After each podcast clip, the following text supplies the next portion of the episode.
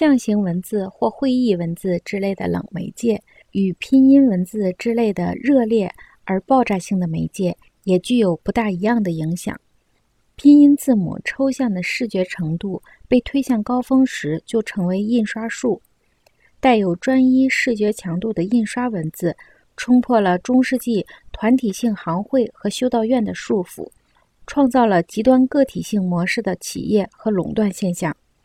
但是，极端的垄断使集团组织卷土重来。他们把没有个性的大帝国强加在许多个体身上，于是情况就发生了逆转。